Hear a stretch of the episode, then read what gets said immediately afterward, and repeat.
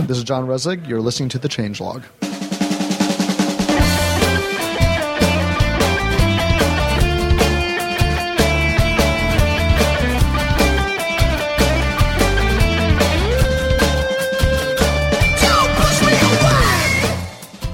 Change Log episode 0.2.6. I'm Adam Stacoviak. And I'm Wynn Netherland. This is the Changelog. We cover what's fresh and new in the world of open source.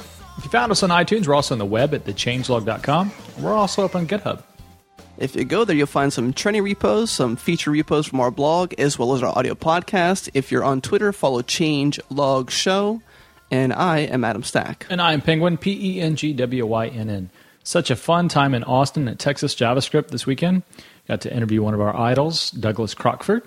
Yeah, it's probably more of your idol than my idol, but definitely uh, high up on me. He's uh, the man when it comes to JavaScript, the author of the JSON spec, JavaScript the good parts, seems to be uh, you know the rock star of the JavaScript community. Yeah, he seemed to have a very biased opinion against what's going on uh, with HTML5 too. Yeah, I know. Called for HTML5 to be reset as he saw it and focus on uh, less of the whiz bang features and more on cross site scripting, which he saw as the uh, the more pressing need. Yeah, he put a real big emphasis on that with uh, with his talk. He also had the slide IE6 must die. I think, uh, yeah, and then John Resig stood up and said, "Hey, what about uh, IE7?" I think we'll take what we can get right now. His his tagline was, uh, you know, and we must kill it. We must kill it. Exactly, we must kill it. That's right. And speaking of uh, Resig, he's going to be. We also chatted with him about some mobile web development with jQuery. He'll be in a future episode.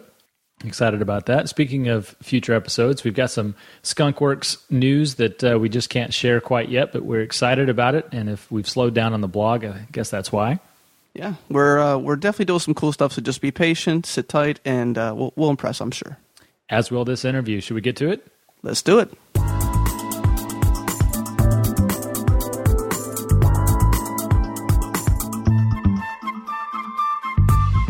We're joined today by Douglas Crockford from, I guess, Yahoo, author of JavaScript The Good Parts, also the JSON spec.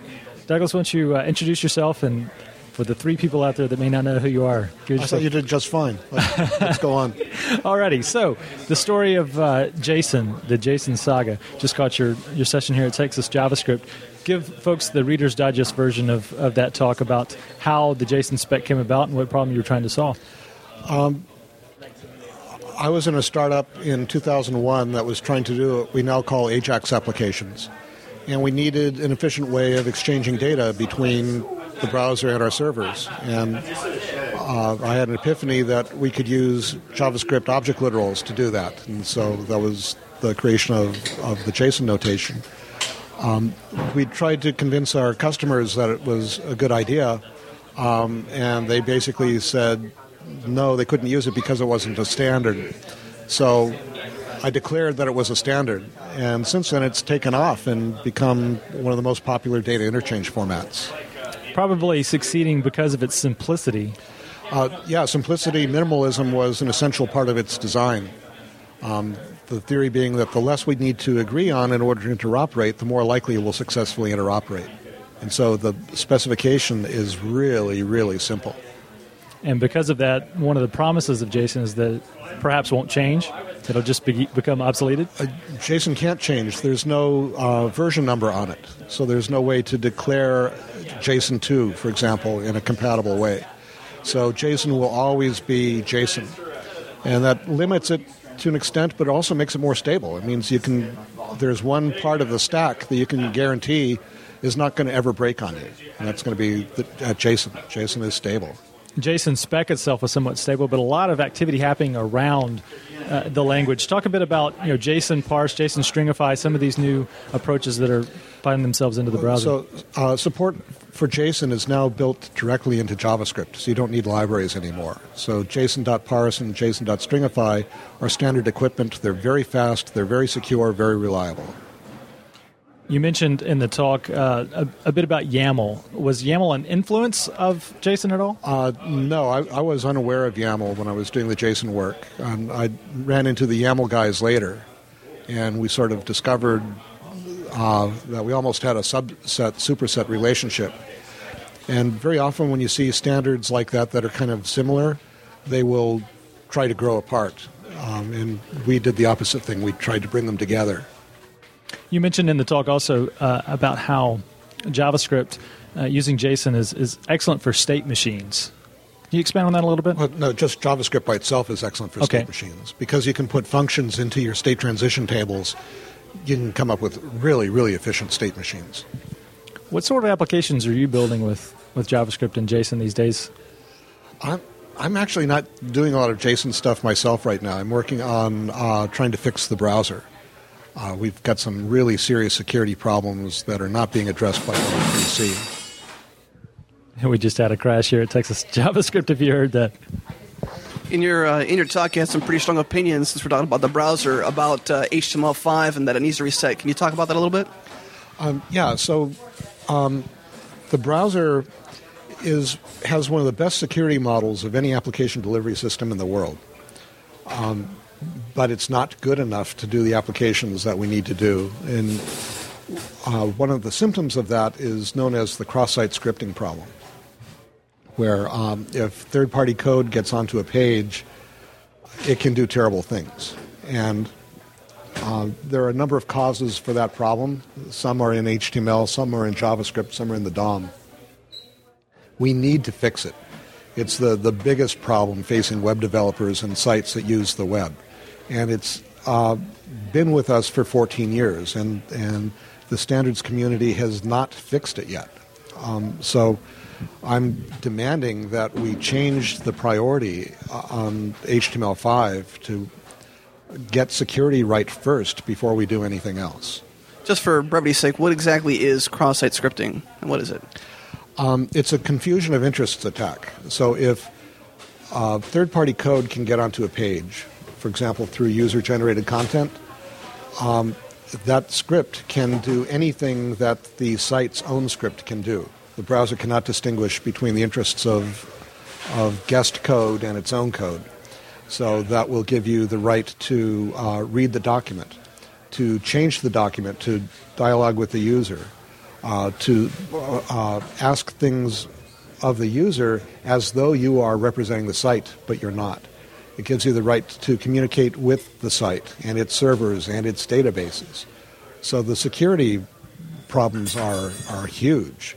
Um, and fortunately, we know how to fix them. There was work done at Google on Caja and my own work on AdSafe, which show us how to do secure cooperative applications in a browser context. And we've uh, put a lot of the knowledge that we've demonstrated in those systems into uh, ECMAScript 5 and more into the next edition. Um, but that has not gotten into HTML. Um, the HTML5 community is going in, in my view, the wrong direction, and they're making the system significantly more complicated and making things significantly worse from a security perspective. And so, while many of the things that they're talking about are nice and useful, we need to get the fundamentals right first. So, what are you suggesting happen to HTML5? I'm proposing that we reset it, that we toss it out and start over with a new charter, which is uh, to solve the security problems in as short a time as possible. Once we've done that, then we can go back to the pile of stuff that HTML5 was proposing, but uh, review each of those features in the context of the new security model, and the stuff that can be made to conform to the new model, then we'll, we'll add. if we didn't have the, the kind of the ingrained meaning of XSS, that acronym in our brains now, uh, with the proper security module uh, model, you know, cross-site scripting is actually a good thing. It, it's an essential thing. It's it's mashups. So we want to be able to have code representing multiple sites interacting on the same page. We're working really hard now to make that happen. The problem is that the browser did not anticipate that. Um, and so it's not possible for each of those modules to defend themselves from the others, or to uh, or for the page to defend itself against the modules, or for the modules to defend themselves against the page. In order to do that, which is essential and valuable, uh, we need to fix the browser. So one of the techniques that we use today is JSON-P or JSON with padding. How did that come about?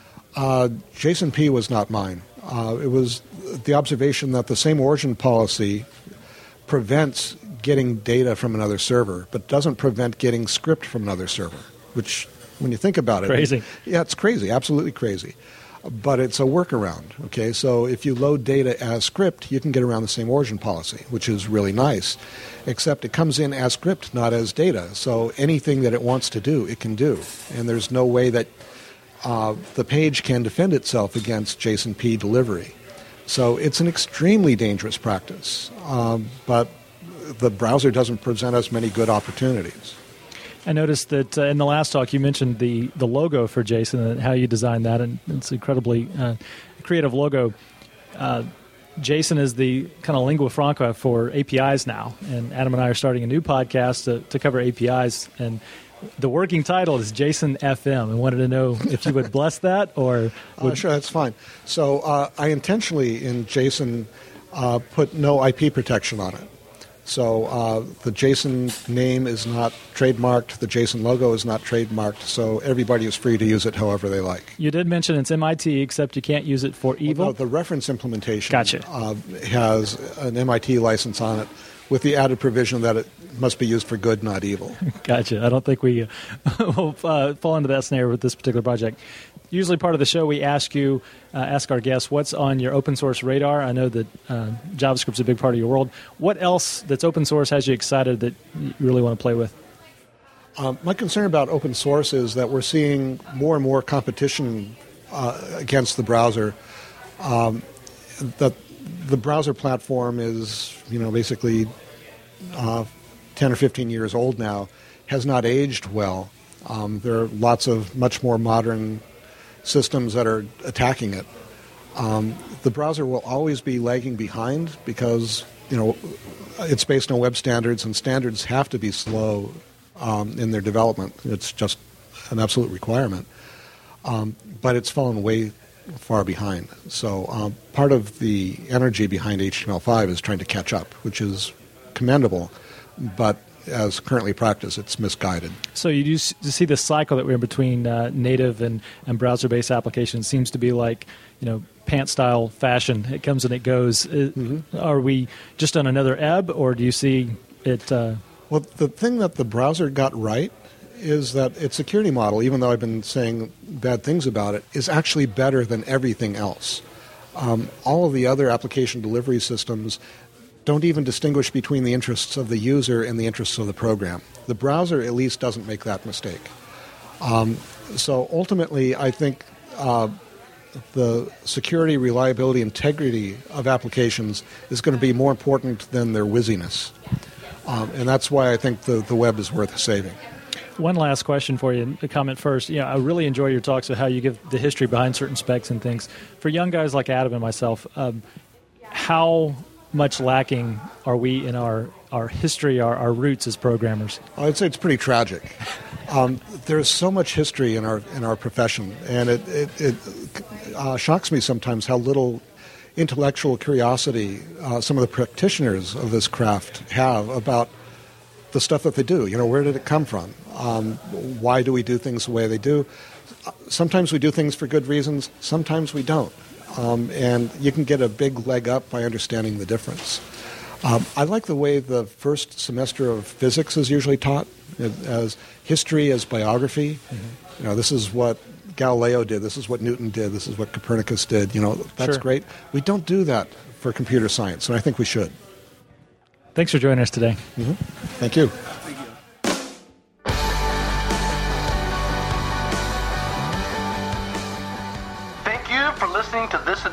Changelog. Point your browser to tail.thechangelog.com to find out what's going on right now in open source.